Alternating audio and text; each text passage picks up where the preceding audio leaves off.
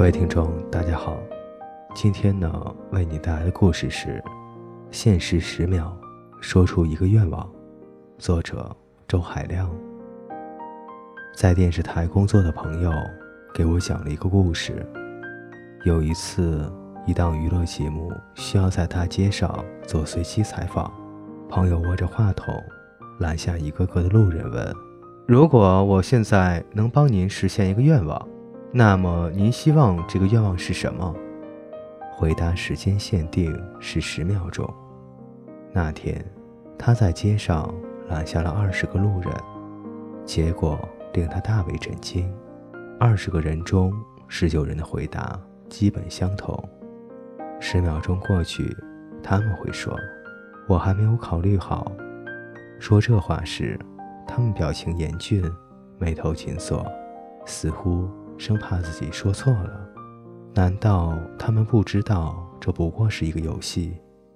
当然不是，他们都知道这是一个游戏，都知道问问题的人不会帮他们实现任何愿望。既然如此，他们说什么都行，怎么说都行，可他们仍然不愿意轻易开口，而是痛苦的、一本正经的思考。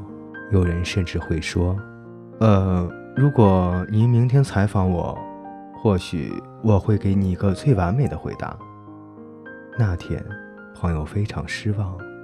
他说：“这个城市的人已经习惯了毫无理由的严谨，或者说，他们被自己吓坏了，总是害怕出错，失去了回答一个简单问题的勇气。”不是还有一个人说出自己愿望的吗？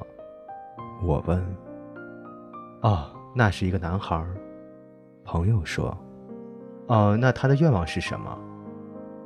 不过是给我五块钱。我们都笑了。朋友说：“所以我真的给了他五块钱。”后来我想，假如那十九个人说出自己的愿望，有些愿望或许我真的可以帮他们实现。可是，他们都没有说。